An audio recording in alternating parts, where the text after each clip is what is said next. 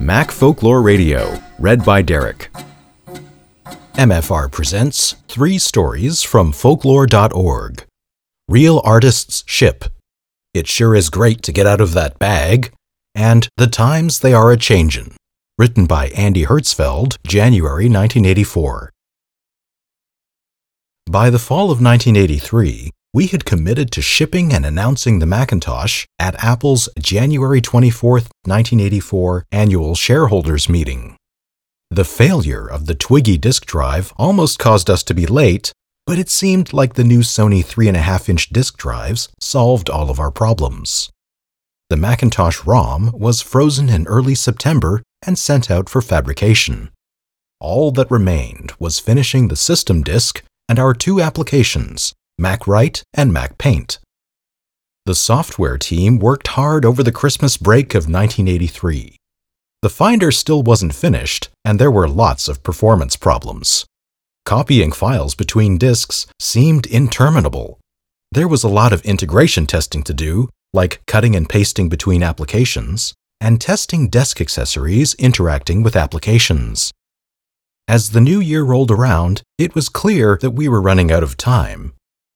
By the first week of January, the software team was working around the clock, testing and fixing problems. We drafted every employee in the building as a tester. Apple repeatedly bought catered food for anyone who stayed late to test. The software deadline was less than a week away, but things were clearly too buggy to ship. Late one Friday evening, we convinced ourselves we needed an extra week or two. Steve Jobs was on the East Coast, along with Bob Belleville and Mike Murray, doing press for the introduction. We arranged for a conference call early Sunday morning to tell them about the slip. Software manager Jerome Coonen spoke for the team as we gathered around the speakerphone.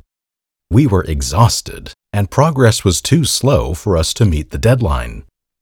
Jerome proposed we ship a demonstration release to dealers and update all the customers with final software a few weeks later. We thought Jerome was pretty persuasive as we held our breath, waiting for Steve to respond. No way. There's no way we're slipping, Steve responded. The room let out a collective gasp.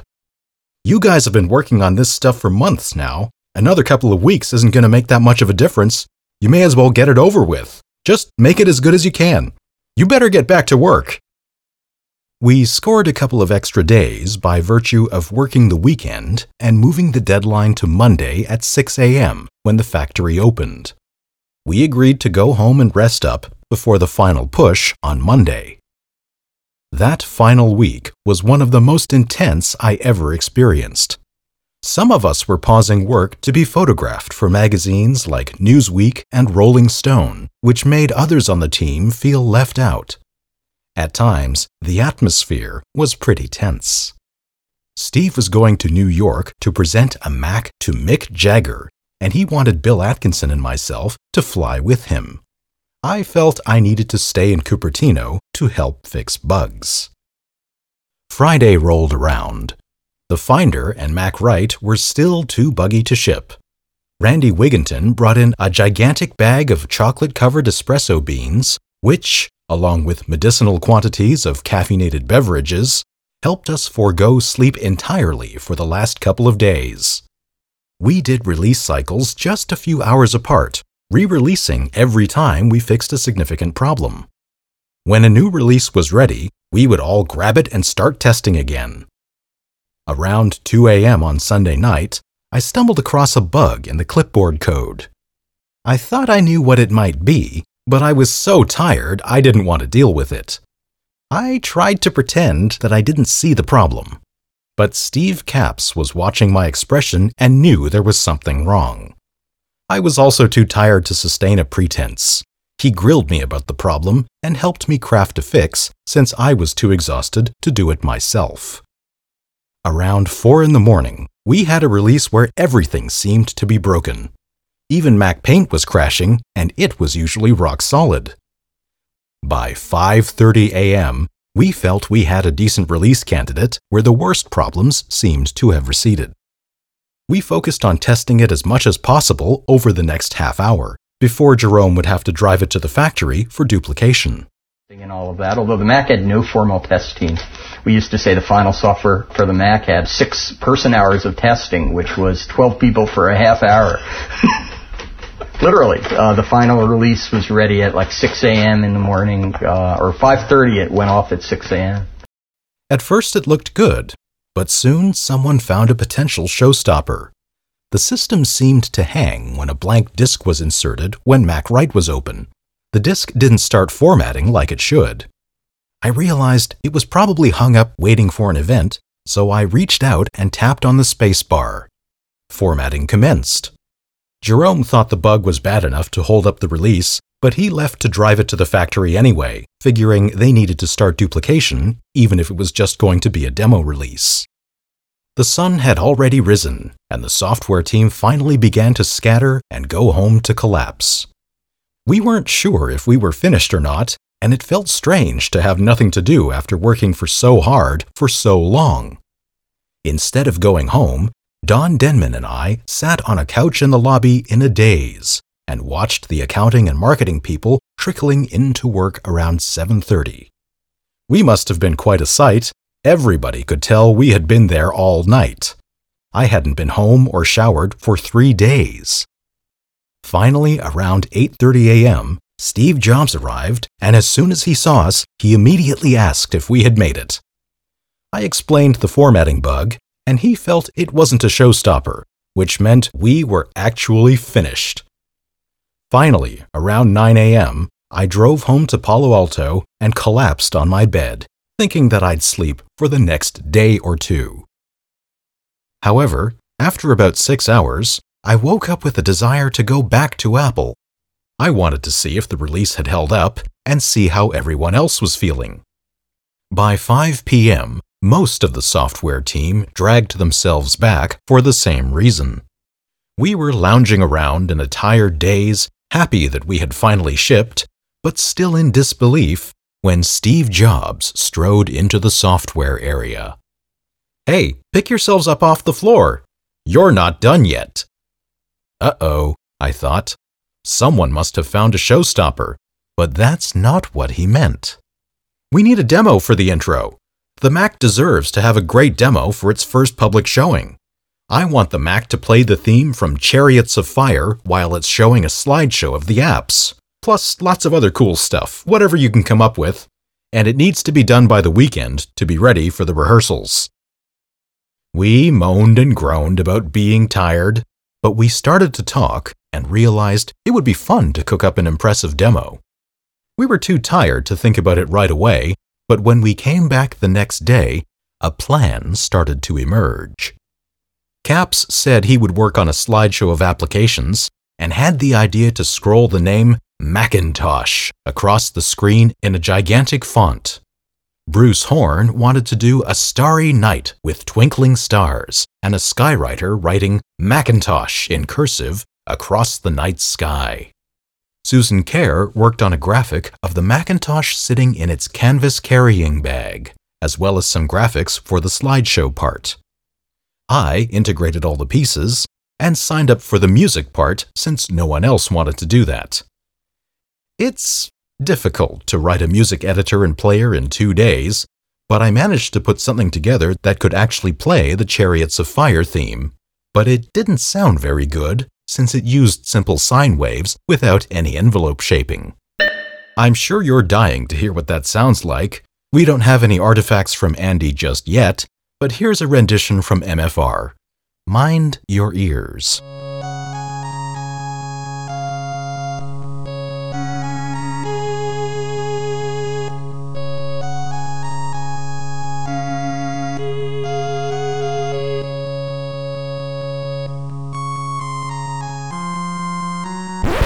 Steve immediately rejected it as lousy, which it was, and opted for using a CD of Chariots of Fire instead. Meanwhile, Mike Boich came by with Mark Barton, a developer we had seeded with an early Macintosh. Mark wrote SAM, the software automatic mouth for the Apple II, a speech synthesizer with a distinctive winning personality.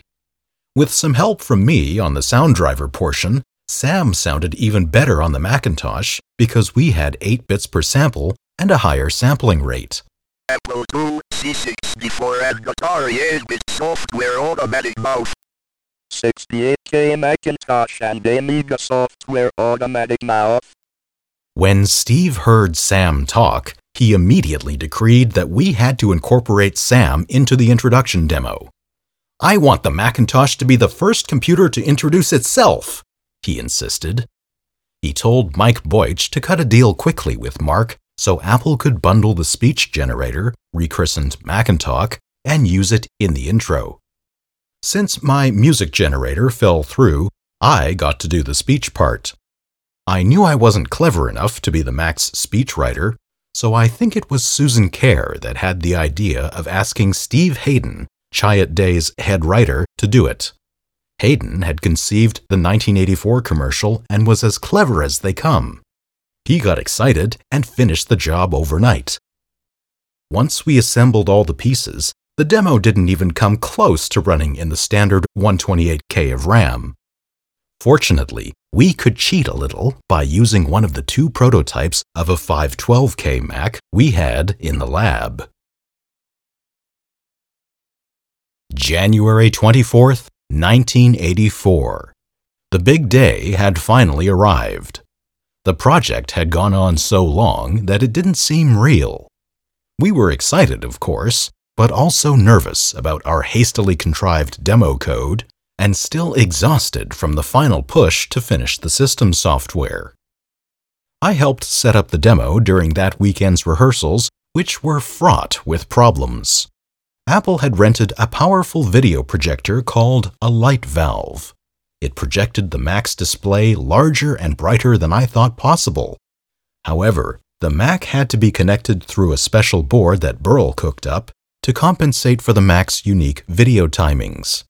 The light valve seemed to be quite temperamental, taking eons to warm up and sometimes shutting down inexplicably. Steve wasn't into rehearsing very much and could barely force himself into doing a single complete run through. The software team didn't usually come to work until after 10 a.m., but on the morning of the big day, we gathered in our fishbowl office in Bandley 3 at 7:30 a.m. Together we walked to the Flint Center, half a mile away. We arrived at the cavernous 2,500 seat auditorium early. It was already filling up, and soon it was packed, and then it was standing room only. The software team sat in a section of the second row reserved for Macintosh Division employees. Finally, the lights dimmed, and Steve Jobs appeared at a podium on the left side of the stage. He was resplendent in a finely tailored black suit, complete with a prominent bow tie, looking more like a Las Vegas impresario than a computer industry executive. You could tell he was nervous as he quieted the rousing applause and began to speak. Good morning. Good morning and welcome to Apple's 1984 annual shareholders meeting. I'd like to open the meeting with a part of an old poem, about a 20 year old poem by Dylan. That's Bob Dylan. Come, writers and critics who prophesize with your pens, and keep your eyes wide, the chance won't come again. And don't speak too soon, for the wheel's still in spin, and there's no telling who that it's naming. For the loser now will be later to win, for the times they are a changin'. Now, He thanked Apple's board of directors individually by name for their support in a turbulent year, and then turned the meeting over to Apple's chief counsel, Al Eisenstadt, to run the formal part of the shareholders meeting. Al ran through some procedural stuff and then introduced Apple's CEO, John Sculley, hired just nine months ago, for a business report. John reported on Apple's latest quarter, which saw disappointing Lisa sales more than balanced by a fantastic Christmas for the Apple IIe, whose sales had more than doubled from the previous year. The crowd seemed distracted, impatiently waiting for the main event. Sculley seemed to sense that and hurried through the bulk of his presentation. Finally, he concluded by thanking Mike Markkula and the executive staff for supporting him during his first few months at Apple, thanking one individual in particular. I said I'd introduce the exec staff as a group, but I would like to single out uh, Mike Markleff. Uh, I really owe a lot to Mike for uh, bringing me into Apple. Um, and I think that uh, it's important for everyone to know the uh, great job that Mike has done because I think when someone follows someone else, you get to see uh, what, what your predecessor did. And I don't think we could have gotten as much done in such a short period of time if Mike hadn't built the foundation. And one of the reporters asked me, what has been the most important thing that has happened to you in your life since you, you joined Apple Computer? And I thought about it, and I'll tell you what the answer was. The most important thing to me has happened in the past nine months since I've been at Apple has been the chance to develop a friendship with Steve Jobs. The two of us have had tremendous challenges together in, in leading this company, and uh, I think the rapport that we've developed and the friendship that has resulted uh, to me means an awful lot. Steve is our co-founder of Apple Computer. He's a product visionary for this industry, and it's my pleasure now to reintroduce Steve Jobs. A mysterious canvas bag sat near the center of the stage. Steve reappeared on the left side of the stage as the lights dimmed again. It is 1958. IBM passes up the chance to buy a young, fledgling company that has just invented a new technology called xerography. Two years later, Xerox is born, and IBM has been kicking themselves ever since. The crowd laughs as Steve pauses. Steve had cooked up this spiel for the sales meeting in Hawaii last fall to introduce the 1984 commercial. I had seen him do it a few times by now, but never with as much passion, intensity, and emotion dripping from his voice. It is 10 years later, the late 60s. Digital Equipment Corporation and others invent the mini computer. IBM dismisses the mini computer as too small to do serious computing and therefore unimportant to their business. DEC grows to become a multi hundred million dollar corporation before IBM finally enters the mini computer market. It is now 10 years later, the late 70s. In 1977, Apple, a young, fledgling company on the West Coast, invents the Apple II, the first personal computer as we know it today. IBM dismisses the personal computer as too small to do serious computing and therefore unimportant to their business.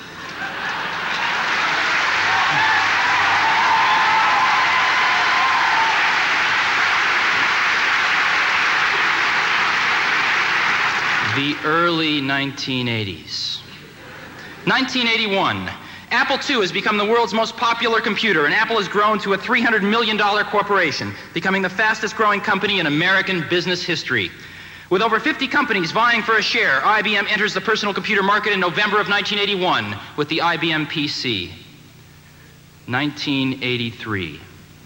Apple and IBM emerge as the industry's strongest competitors, each selling approximately $1 billion worth of personal computers in 1983.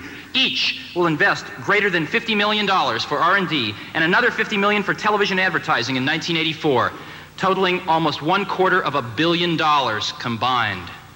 The shakeout is in full swing. The first major firm goes bankrupt with others teetering on the brink. Total industry losses for 1983 overshadow even the combined profits of Apple and IBM for personal computers.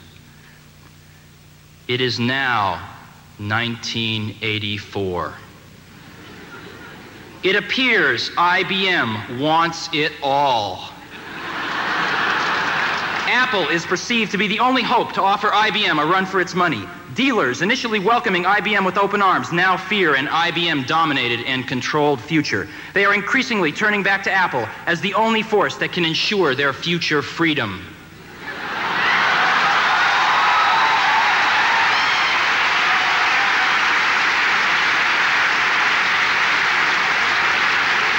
IBM wants it all and is aiming its guns on its last obstacle to industry control Apple.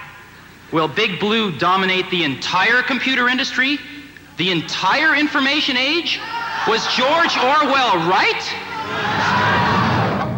The crowd was in a frenzy. The 1984 commercial, which had run during the Super Bowl just two days ago, filled the projection screen of the auditorium.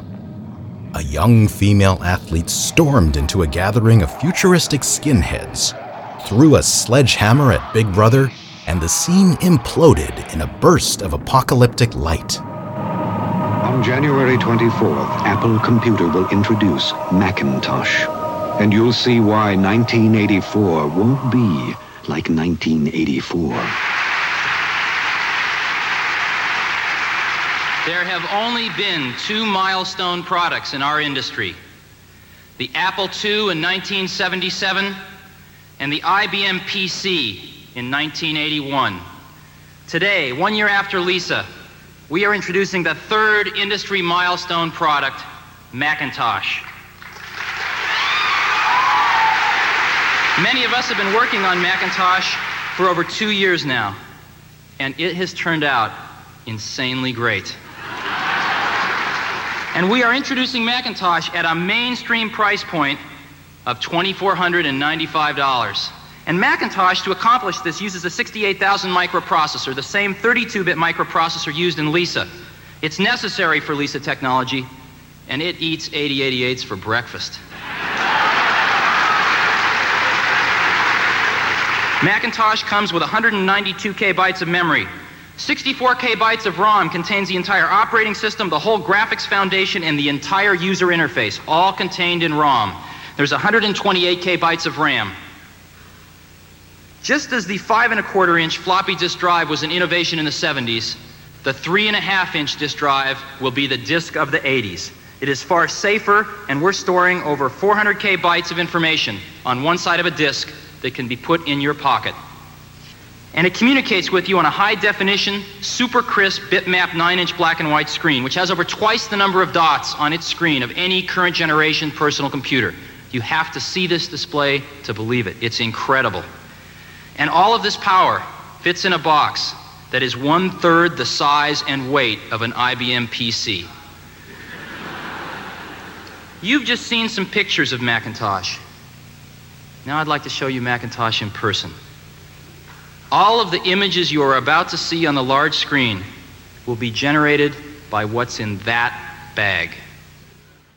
Steve walked over to the canvas bag and opened it up, unveiling the Macintosh to the world for the very first time. He pulled it out and plugged it in, inserting a floppy disk.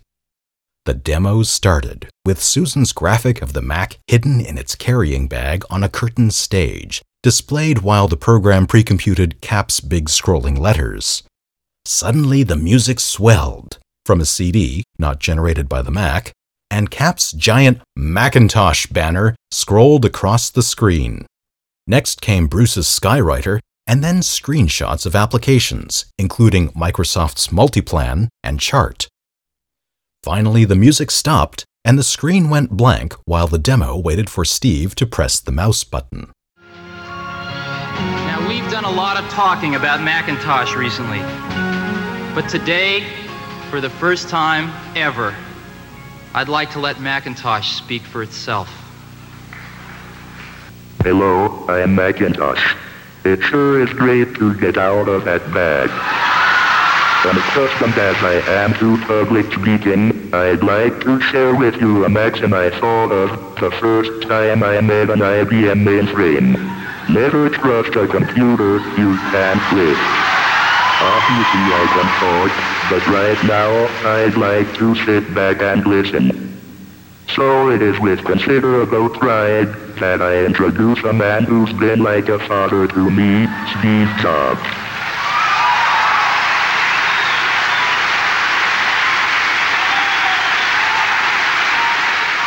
Pandemonium reigned.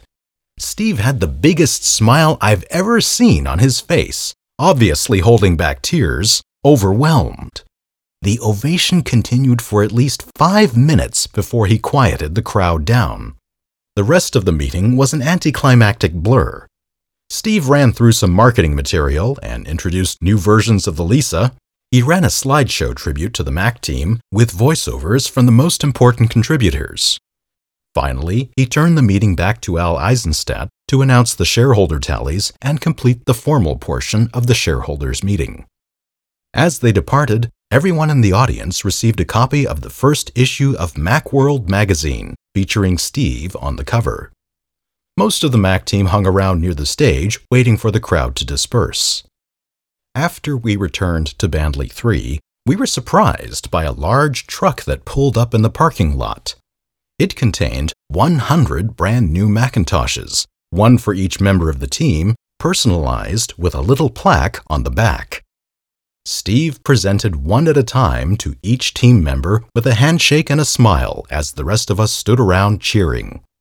We were so keyed up that it was impossible to get back to work that afternoon, but most of us didn't want to go back home either. Macintoshes were supposed to go on sale that very day. Five or six of us walked to the nearest Apple dealer, but they didn't have any units in stock and said they weren't for sale yet. The next dealer we tried was willing to sell me one, even though he didn't have any units in yet either.